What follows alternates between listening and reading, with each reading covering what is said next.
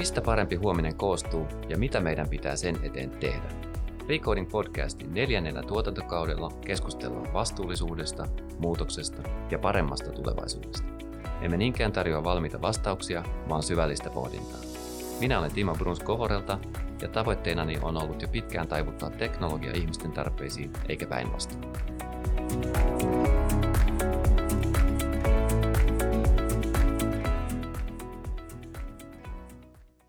Tervetuloa kuuntelemaan Recoding podcastia. Tällä kertaa aiheena on yritysten rooli yhteiskunnallisten haasteiden kanssa ja pohdimme, mikä on yritysten uusi laajennettu rooli perinteisen rinnalla ja mitä se uusi rooli velvoittaa.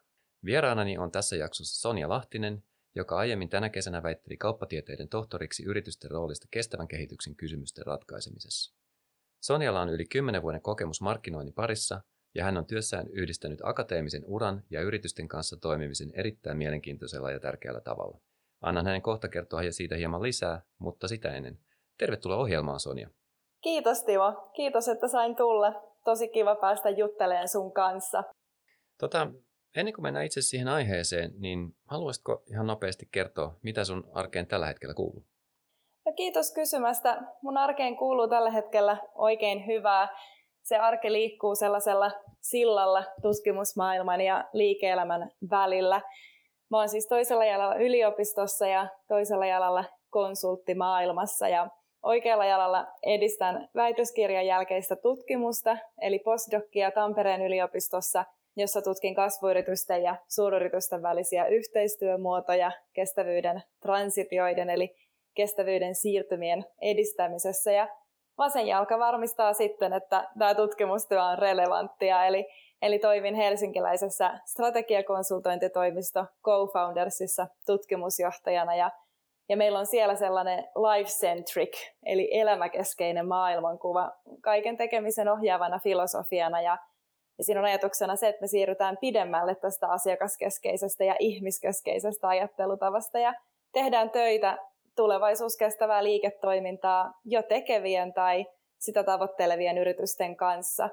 Mä oon kyllä nyt todellinen esimerkki tällaisesta etätyöntekijästä, eli, eli mun työpaikat on Tampereella ja Helsingissä, mutta tällä hetkellä asun osa-aikaisesti ainakin ää, Sveitsissä täällä esialpeilla maaseudulla, eli olen päässyt testailemaan sitä, mitä etätyö marjojen ylikin käytännössä tarkoittaa.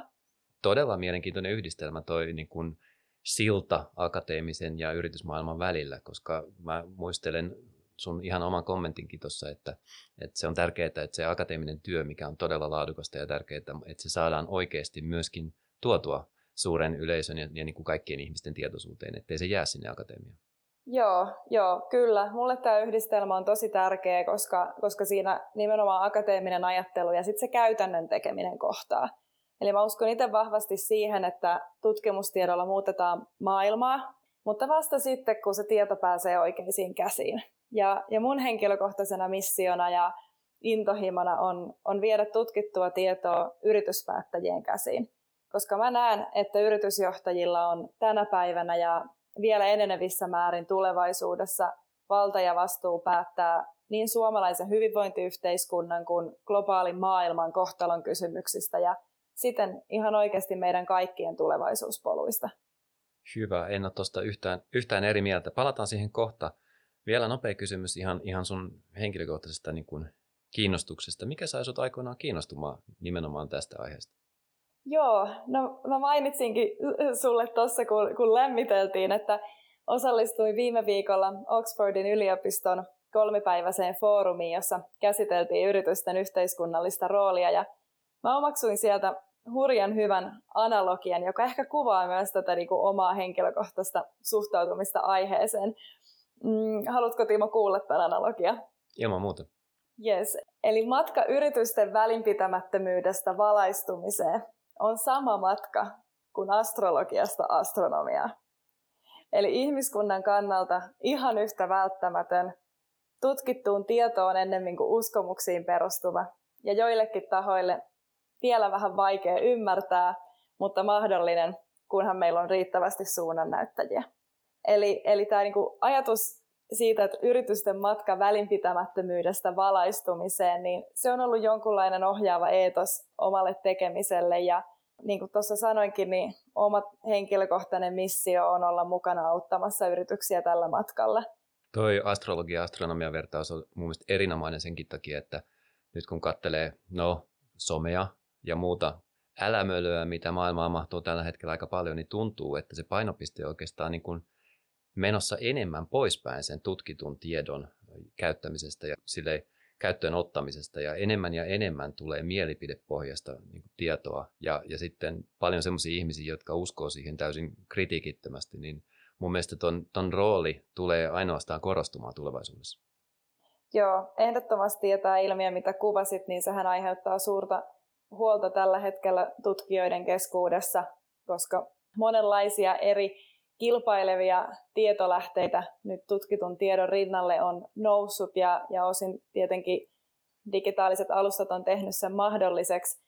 Mutta mä myös näen, että meillä on tutkijoina siinä oma vastuumme pitää huolta siitä, että tutkitolla tiedolla on myös, myös kanavansa saavuttaa ihmiset laajemmin, eli ei pysytä ainoastaan siellä omissa norsulluutorneissamme ja keskustella keskenämme erilaisissa akateemisissa journaaleissa, vaan aidosti käydään keskustelua ja osallistutaan yhteiskunnalliseen keskusteluun siellä, missä ihmiset on. Ja, ja varmasti myöskin niin, että paketoidaan se viesti pikkasen ehkä niin kuin yleiskäsitteisemmin ja helpommin ymmärrettäväksi, ettei se jää siihen akatemian eksaktiin, mutta pikkasen vaikeammin ymmärrettävää formaattia. Kyllä, ehdottomasti. Ja, ja tutkijoiden olisi tosi tärkeää muistaa se, minkä taas sitten itse niin kuin markkinoinnin taustalla niin jotenkin hyvin on elänyt todeksi, että ainoastaan kiteytykset on kommunikoitavissa. Ja silloin varsinkin kun me puhutaan niin kompleksisista ongelmista, mitä kestävään kehitykseenkin kuuluu, niin meidän täytyisi taitaa se kiteyttämisen ö, kyky ja, ja sitä kautta saada viestimme kuuluviin ja, ja myös se niin kuin tarinallistaminen ja merkityksellistäminen, missä esimerkiksi koen, että COVID-19-viestinnässä on sillä tavalla onnistuttu hyvin, että vaikeita asioita on onnistuttu tuomaan ikään kuin lähelle ihmistä ja, ja ihmisen arkea, niin, niin meillä on opittavaa siitä, miten me viestitään näistä muista haasteista yhtä tehokkaasti.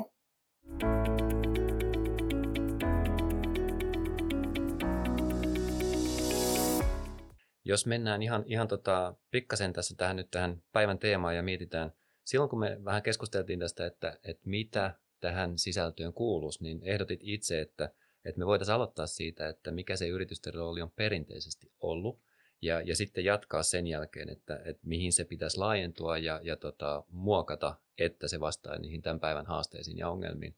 Niin haluatko pikkasen avata sitä lisää? Joo, kyllä, mielelläni.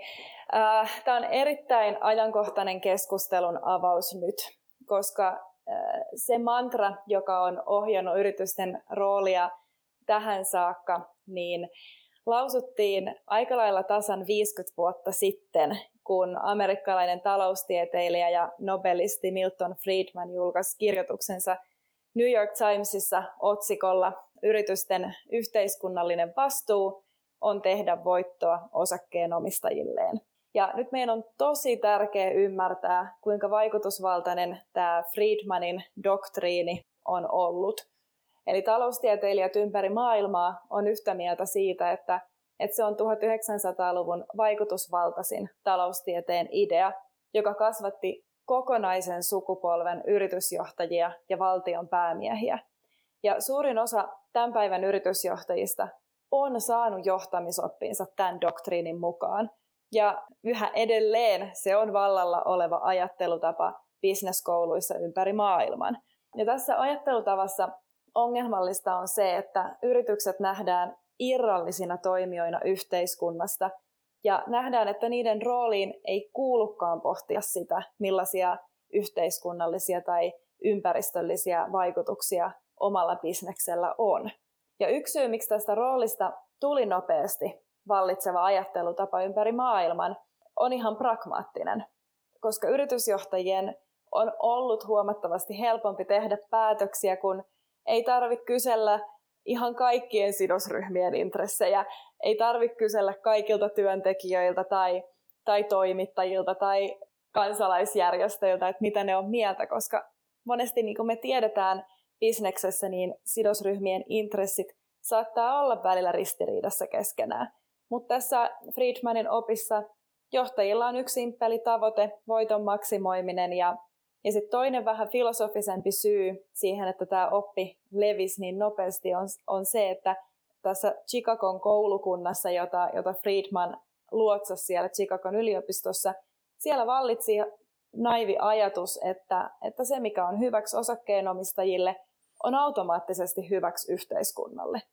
Eli ei ole ikään kuin edes kyseenalaistettu niitä taustalla vallitsevia filosofisia oletuksia. Mutta nyt sitten 50 vuotta myöhemmin me voidaan tarkastella, että minkälaisia seurauksia tällä ajattelutavalla on sitten oikeasti ollut. Eli on totta tietenkin se, että osakkeenomistajien voiton maksimointi on luonut maailmaan paljon vaurautta. Mutta kuka siitä vauraudesta on osallinen, kuka ei, mistä se on peräisin ja millä seurauksilla se on luotu, niin siitä kiistellään kiivaasti. Ja nyt on pakko vielä mainita se, että kun me eletään tällaista vuosipäiväaikaa, tosiaan 50 vuotta tuli kuluneeksi siitä, niin Salesforcein toimitusjohtaja Mark Benioff kirjoitti vastauksen Friedmanille, no ikään kuin kuvitteellisen vastauksen, koska Friedman siirtyi ajasta ikuisuuteen muistaakseni 2006 vuonna. Mutta tosiaan Mark Benioff kirjoitti vastineen Friedmanille ja kuvaili, millaiseen maailmaan Miltonin opit on tuonut meidät.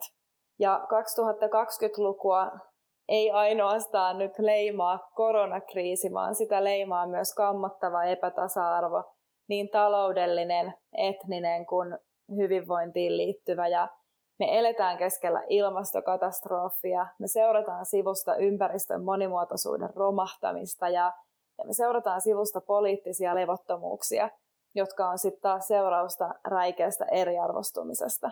Ja mikä tässä kehityssuunnassa on mun näkökulmasta erityisen harmillista, kun pääsen työssäni myös opettaa nuoria yliopisto-opiskelijoita, niin, niin näen sen, että tässä on erityisen harmillista se, että monet nuoret ei tästä syystä usko kapitalismi ja markkinatalouden kykyyn luoda tasa-arvosta, inklusiivista ja kestävää tulevaisuutta.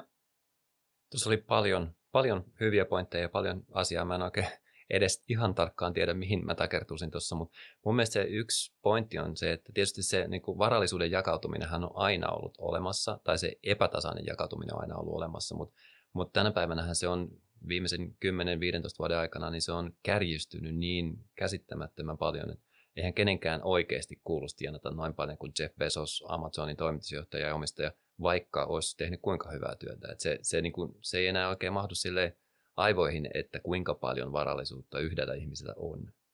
Niin, niin se on se yksi aspekti, mutta mut sitten nostit toki mun mielestä ehkä vielä paljon tärkeämpänä se, että, että jos tässä nyt ei aleta muuttamaan sitä toimintaa, niin tässähän loppuu kaikilta peliaika kesken aika nopeasti. Eli nyt ollaan niin isojen ongelmien ja, ja haasteiden niin kuin parissa ja, ja kohdalla, että nyt, nyt pitää ihan oikeasti tehdä kaikki mahdollinen ja, ja tota, miettiä asiat uudella tavalla. Mutta ennen kuin mennään oikeastaan lisää siihen, niin, niin tota, se pakostakin herättää yhden kysymyksen, ja se on se, että yritysten rooli näiden yhteiskunnallisten asioiden korjaamisessa, niin joku voisi sanoa, että eikö se nyt ole perinteisesti ollut valtioiden ja, ja julkisten toimijoiden niin kuin tehtävä, että minkä takia yritykset pitäisi ottaa nyt koppia siitä ja, ja kantaa se vastuu, mikä niin kuin ainakin monen mielestä perinteisesti on kuulunut sinne toiselle puolelle aitoa.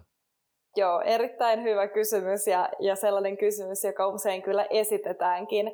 Ja, ja toki on hyvä pitää mielessä se, että kestävän tulevaisuuden palapelissä on monta palaa ja sitä on ratkomassa monta tahoa. Siinä on valtioita, järjestöjä, kuluttajakansalaisia ja yrityksiä. Ja on selvää, ettei me ratkaista tätä palapeliä ilman kaikkien näiden tahojen osallistumista ja, ja yhteistyötä. Ja perinteisesti yhteiskunnalliset haasteet on ehkä ollut enemmän siellä julkisen puolen toimijoiden tehtäväkentällä. Mutta nyt on viime aikoina esitetty, että politiikan polku saattaa olla liian hidas. Sitten taas toisaalta järjestöjen, kansalaisjärjestöjen resurssit, resurssit on rajallisia. Ja vaikka uusliberaali ajattelu vastuullistaakin yksilöitä, meitä kuluttajakansalaisia, niin lopulta kuitenkin kansalaisten kulutusvalintojen vaikutukset on pienimuotoisia sen systeemisen kestävyyden ja systeemisen muutoksen kannalta. Niinpä nyt viimeaikaisen liiketaloustieteellisen tutkimuksen mukaan niin yritysten rooli kasvaa keskeiseksi kestävyyskriisien ratkaisemisessa, koska nämä ratkaisut kestävyyden kiperimpiin kysymyksiin, ne löytyy yhä useammin markkinoilta. Koska jos me ajatellaan markkinataloudessa, niin yrityksethän on yhteiskunnassa se elin, joka innovoi, suunnittelee, tuottaa, toteuttaa ja, ja toimittaa markkinoille erilaisia tuotteita ja palveluita. Ja, ja mä haluan tähän liittyen kertoa jälleen yhden analogian, jos sopii, kun tänä keväänä monihan meistä suomalaisista innostui tästä Pelasta pörjäinen kampanjoinnista ja, ja moni ryhtyi rakentaa jopa hyönteishotelleja takapihalleen tai puutarhaan ja, ja, ja itsekin tehtiin näin, näin äidin kanssa. Ja mehiläispölytyshän on välttämätöntä monien kasvien ja kukkien tuotannolle ja globaalisti niinkin suuri osa kuin yksi kolmasosa meidän käyttämistä elintarvikkeista on suoraan riippuvaisia mehiläisten pölytystyöstä. No, miten tämä liittyy yrityksiin? Koronakaranteenissa Sastamalassa mökillä ollessa tulin ajatelleeksi tällaista analogiaa, että, että siinä missä mehiläiset on meidän ekosysteemin arvokkaimpia pölyttäjiä, niin yritykset on meidän yhteiskunnan tärkeimpiä pölyttäjiä innovoidessaan uusia tuotteita ja palveluita. Ja siinä missä ihmiselo nykyisellään ei olisi mitenkään mahdollista ilman mehiläisiä, niin kestävän tulevaisuuden tavoittelu ei olisi mahdollista ilman innovatiivisia yrityksiä.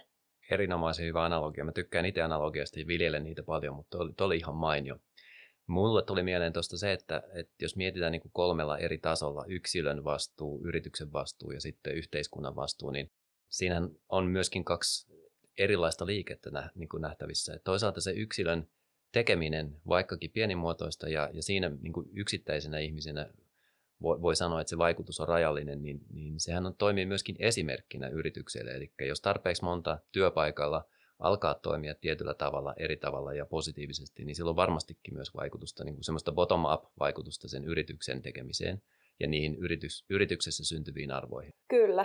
Sitten toinen, mikä mulle tuli mieleen erillisenä asiana, on se, että, että tota, onko tämä yritysten uusi vastuu, niin johtuuko tämä osittain myöskin siitä, että kun se peliaika on vähentynyt ja, ja selvästikin niin kuin kriittinen tekijä tällä hetkellä, niin, niin meneekö se vaan niin, että yrityksillä on mahdollisuus toimia nopeammin ja ketterämmin kuin yhteiskunnilla tai, tai julkisilla toimijoilla. Eli kun tarvitaan sitä nopeutta siihen muutokseen, niin, niin se pitää löytyä tai, tai luulisi löytyvän sieltä yrityksestä ennemmin kuin sieltä valtiopuolelta. Tosi hyviä pointteja, joista haluan itse asiassa kyllä kommentoida molempia.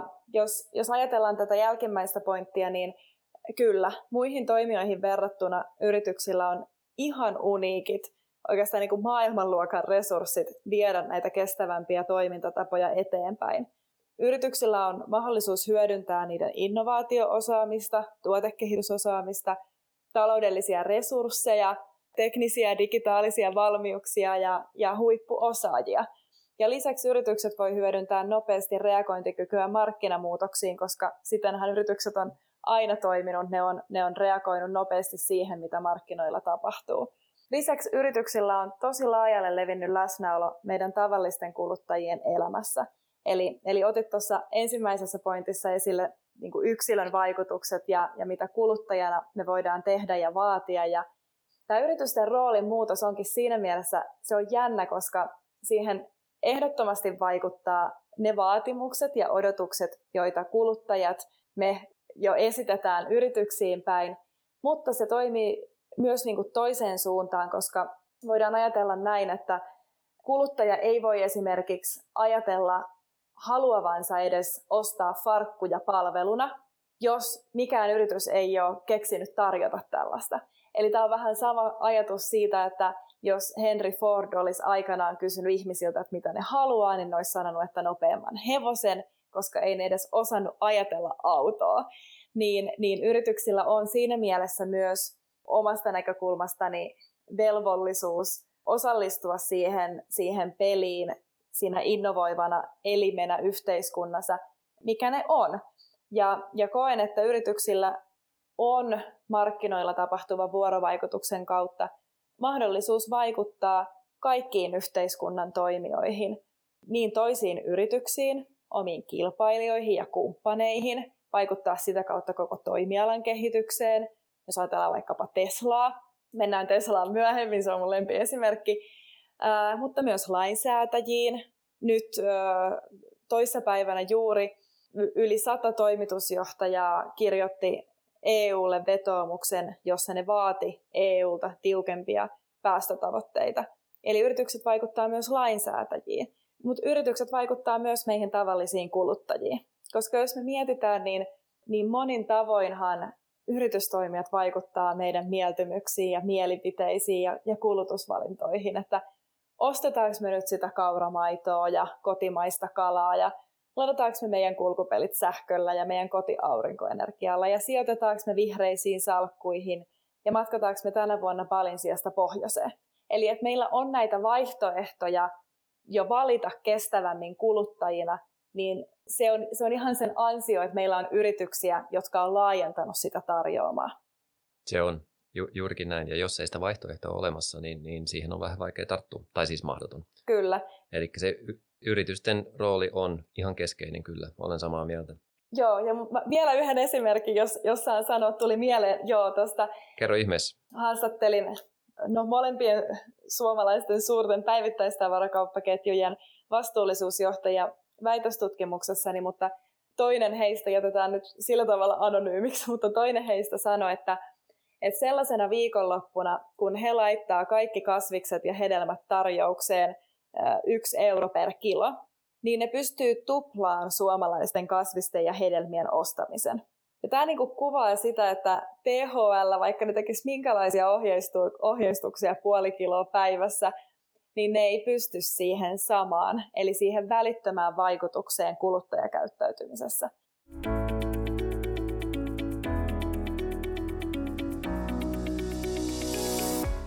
Tuossa kun nähdään, että se, se yritysten rooli on muuttumassa keskeisemmäksi, niin, niin mä otan nyt yhden esimerkin siitä.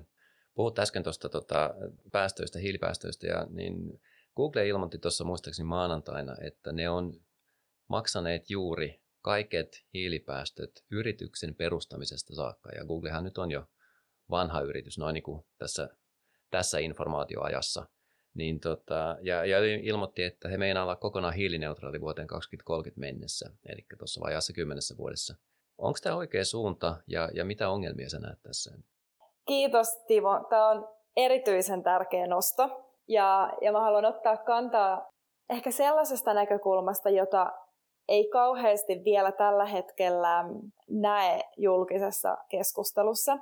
Eli, eli tällä hetkellä nähdään tosi paljon näyttäviä tekoja erityisesti IT-firmojen suunnalta ja monet teknologiajätit kuten Google, Apple, Amazon, Microsoft kertoo kilpaa päästövähennyksistään.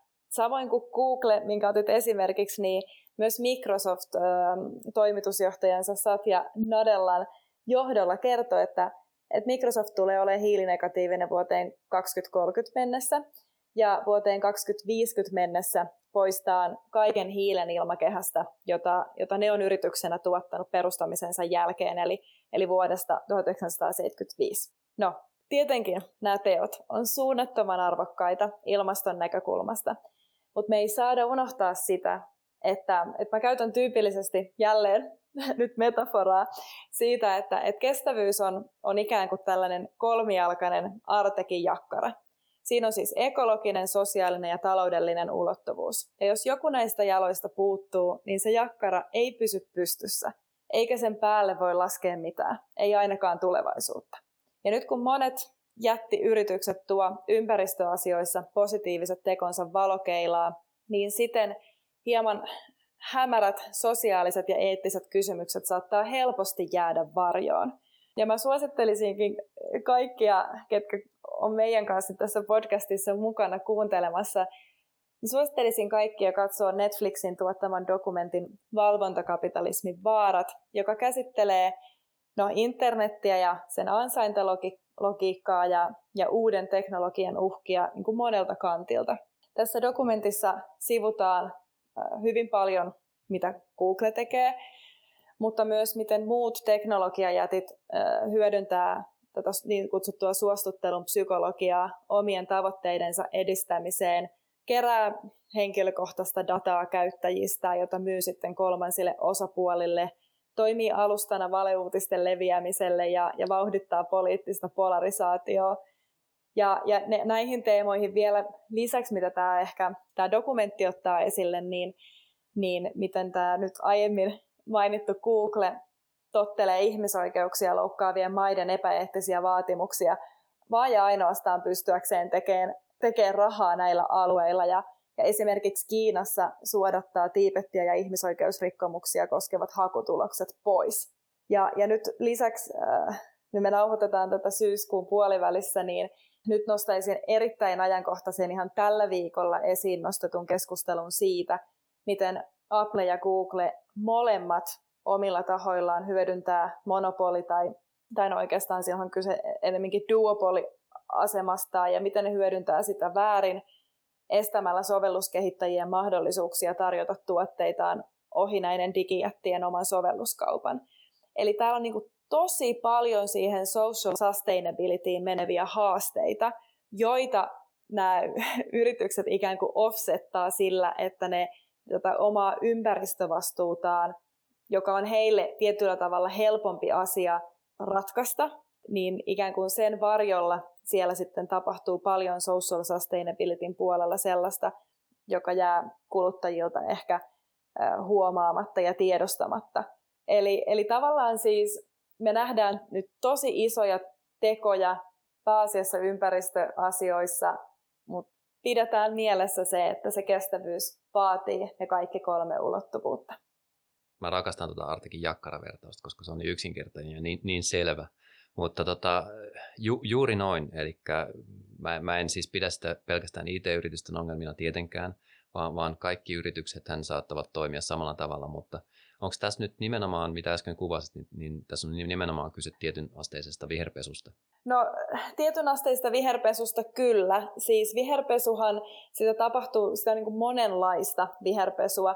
Yksi, mihin, mihin monet yritykset ehkä sortuu viherpesuna tietämättäänkin, on se, että he hyvin suurieleisesti kertoo tehdyistä ilmasto- tai, tai ympäristötoimista, jotka kuitenkin on ihan täysin lainsäädännön toteuttamista ja, ja lainsäädännön niin kuin minimivaatimusten tasolla, mutta että käytetään niitä näkyvästi markkinointiviestinnässä.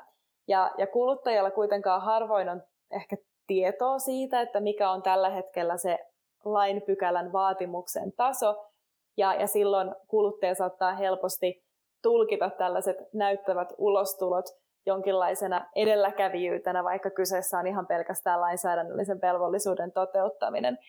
Ja sitten on, on tietysti tämä tiedostava viherpesu, eli se, että me tehdään jollain osa-alueella hyvää, niin ikään kuin kompensoisi tai, tai antaisi meille anteeksi sitä, että se meidän ydinliiketoiminta itse asiassa rakentuu tosi epäeettisen maailmankuvan päälle.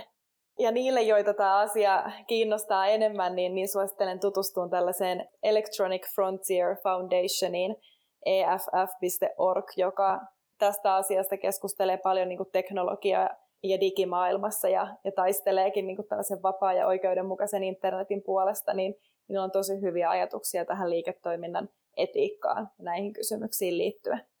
Sama suositus täältä. Mä törmäsin EFFn ensimmäisen kerran aika pitkän aikaa sitten ja on aina silloin tällöin seurannut, niin, niin juuri näin tekee arvokasta työtä.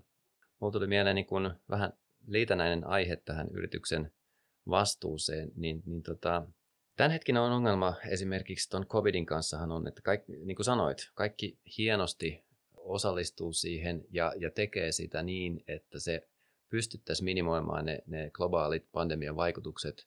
Tietysti eri maat vähän, vähän eri tyylisesti ja eri tavoilla. Ja, ja, mutta tuossa edellisessä podcastissa mä juttelin Alf Reinin kanssa, niin, niin Alf nosti mun mielestä tosi mainiosti esiin sen, että se COVID ei kuitenkaan ole tässä nyt se oikeasti tärkeä asia tai se vaikea asia, vaan se on enemmänkin tämmöinen ohimenevä tämän hetken akuutti ongelma. Ja, ja muistaakseni, ei nyt ihan sanasta sanaan lainaus, mutta muistaakseni Alf sanoi, että, että tuleeko meidän lapset ja lapsenlapset muistumaan tai kysymään, että miksi meitä sillä hetkellä kiinnosti enemmän matkustaa lomalle, kuin että me pystyttäisiin innovoimaan ja ratkaisemaan oikeita ongelmia, joista kaikkien tulevaisuudessa oli kiinni. niin, niin mun mielestä se oli niin tosi naulan kantaan sanottu. Miten sä itse näet, puhutaanko me eri asteisista tai haastavuudeltaan erilaisista ongelmista, ja, ja COVID on nyt tällä hetkellä se päällimmäisenä, mutta, mutta itse asiassa meillä on isompia, tärkeimpiä asioita, mitä meidän pitäisi tällä hetkellä taklata. Joo, siis jälleen loistava nosto, ja, ja, ja tämä mitä Alf on sanonut, niin kiteyttää mun mielestä todella hyvin sen, mikä tässä, tässä on ehkä ongelmallista tällä hetkellä. Sitä voidaan kutsua tällaisella law of triviality-ilmiöllä, eli me keskustellaan ehkä kuitenkin niin kuin triviaalimmista asioista, koska niihin on ihmisen aina helpompi tarttua. Eli mä en missään nimessä en vähättele enkä sano, että tämä käsillä oleva pandemia on pieni ongelma, mutta kuten Alf sanoi, niin se on todennäköisesti ohimenevä ongelma, tai ainakin sellainen, jonka kanssa elämiseksi meidän on mahdollista löytää ratkaisut.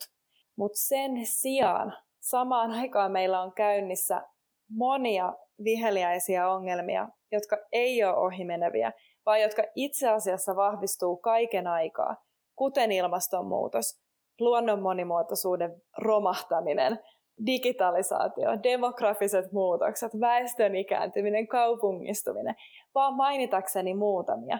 Mutta jos mä ajattelen, niin kun, kun olen tutkinut myös yritysten strategista päätöksentekoa, niin yritysten todellisuushan on se, että, että yritykset joutuu kaiken aikaa tekemään päätöksiä epävarmuuden vallitessa. Ja, ja nyt korona-aikana, jos koskaan, tämä on ihan totisinta totta, niin nyt on oikeasti viisasta keskittyä niihin asioihin, jotka me voidaan varmuudella tietää tapahtuvaksi, joita on just nämä edellä kuvatut megatrendit. Eli jotain varmaa yritysten toimintaympäristössä on, niin niihin ikään kuin megatrendeihin kiinnittyminen ja ratkaisujen löytäminen, niin se on tavallaan tässä hetkessä ehkä viisain tapa miettiä niitä, niitä strategisia linjauksia ja suuntaviivoja.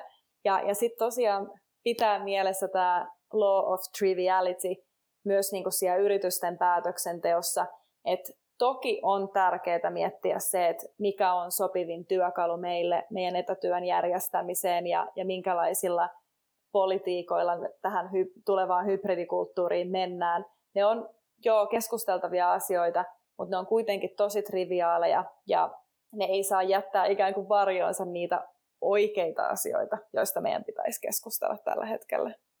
Jep. Ja mulla tulee mieleen siis taas Elon Muskin toiminta Tesla ja SpaceX ja, ja pari muun asian kanssa, ja niin kuin, että se ambitiotaso, mitä, mitä toteutetaan, on ihan toisella tasolla kuin, että toimiiko toi mun Teams nyt vähän paremmin läppärillä kotona. Tai jos miettii Googlen perustajat aikoinaan, on, on ihan investoi ajatukseen moonshots, eli niitä ongelmia ratkaistaan, missä on hyvin pienen todennäköisyys edes toteutua, mutta me opitaan niistä ongelmien pähkimisestä paljon enemmän kuin me opittaisiin triviaalien asioiden parantamisesta, niin se mun mielestä osittain tässä on kyse siitä, että, että jo keskitytään niihin megatrendeihin, niihin, mitkä on niitä kaikkein isompia haasteita, mutta meidän pitää myöskin se ambitiotaso nostaa niiden ongelmanratkaisujen suhteen. Että me, ei, me ei saada tyytyä siihen, nämä on helppoja ja toteutettavia tasoa, vaan, vaan nostaa, nostaa sitä rimaa kaikilta. Ja, ja varsinkin niin kuin yrityksen vastuu mun mielestä on, on tärkeä siinä tai keskeinen, että se ratkaisu ei pitäisi löytyä helposti ja se, mikä pystyy joka päivä tekemään kaksi kertaa sunnuntaina, vaan se pitäisi olla semmoinen, että se ei välttämättä ole edes mahdollista tänään, mutta tehdään siitä huomenna sellainen. Joo, ne oli ihan loistavia esimerkkejä, mitä otit. Ja, ja nyt kun Tenet-elokuvan takia Christopher Nolan on varmasti niin kuin monien kuuntelijoiden ähm, huulilla tällä hetkellä, niin Tenettiä, kun, kun valmistauduin katsomaan, niin katsottiin aiemmin Interstellar-elokuva, ja, ja siitä jäi mieleen tämä niin, kuin niin loistava sitaatti, että it is not impossible, it is necessary. Mm. Niin se ikään kuin, just tuohon mitä sanoit tähän ambitiotason nostamiseen, niin se sellaiseksi ohjaavaksi eetokseksi, että ei se ole mahdotonta, se on välttämätöntä, niin se voisi tavallaan se ehkä taso, millä meidän pitäisi yrityksessä tällä hetkellä operoida. Ja jollakin tavalla se pitää saada se tekemisen energia siihen, että, että me aletaan oikeasti tekemään sitä, eikä, eikä vaan puhumaan siitä. Musta tuntuu, että sitä puhetta on nyt riittänyt aika pitkään, ja, ja tota, mä näkisin mieluummin semmoisen lähitulevaisuuden, missä kouluikäinen Greta voisi keskittyä vähän enemmän siihen koulunkäyntiin, eikä tarvitsisi kantaa ihan koko maapallo niin ongelmia hartioillaan, niin siinä on niin kuin muilla paljon ryhdistymistä. Kyllä.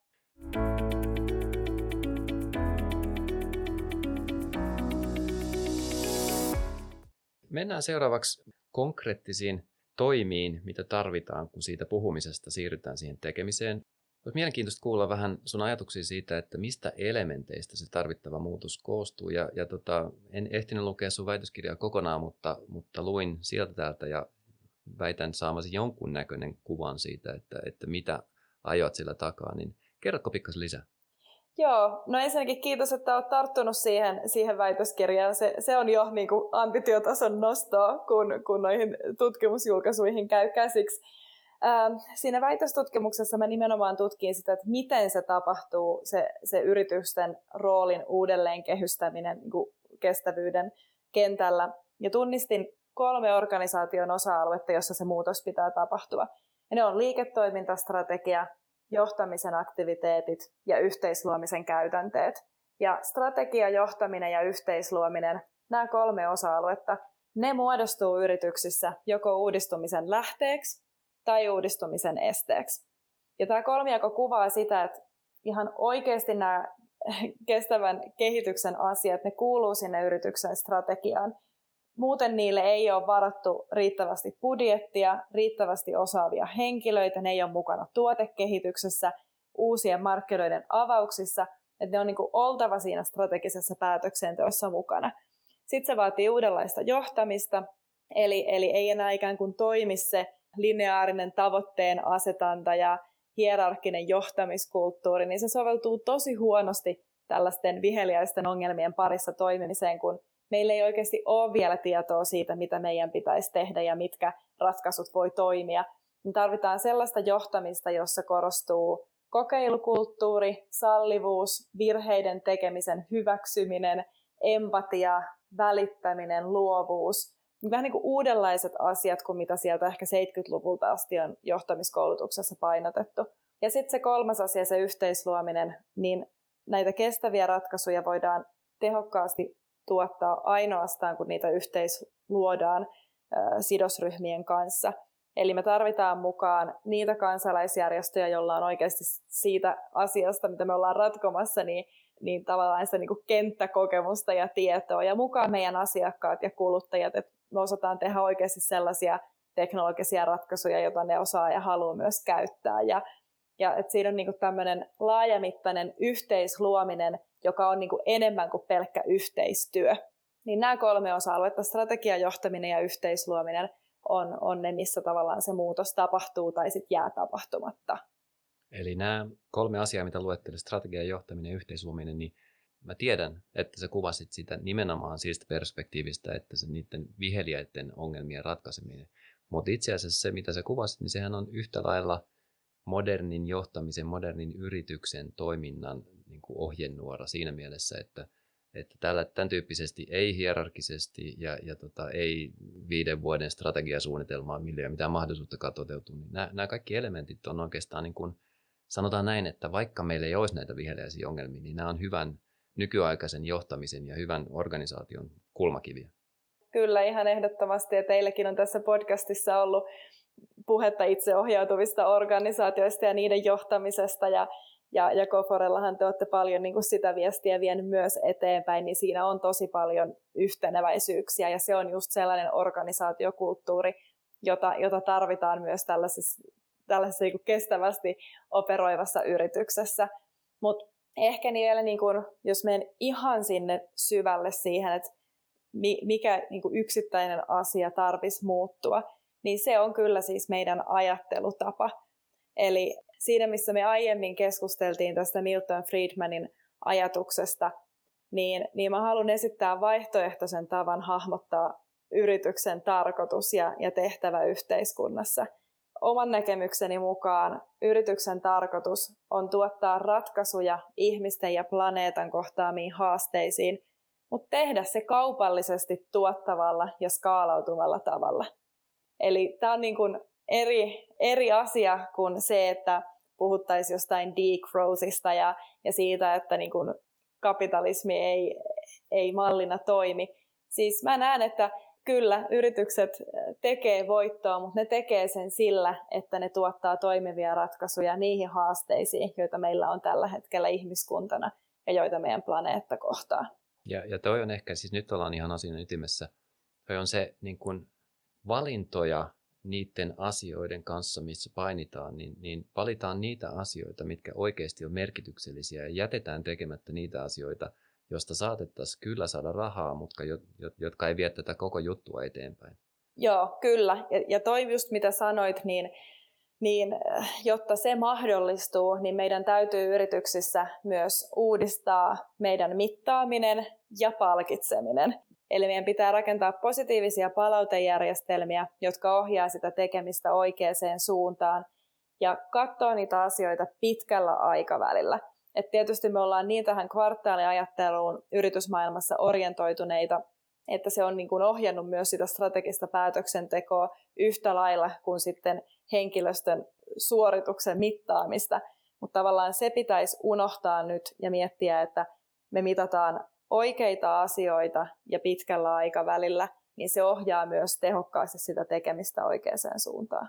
Juuri näin. Semmoinen vanha sanonta siitä, että sitä saat mitä mittaat, niin, niin jos asetat ne tavoitteet ja mittarit väärin, niin, niin kyllähän niihin päästään, mutta ne ei mene oikeaan suuntaan. Kyllä.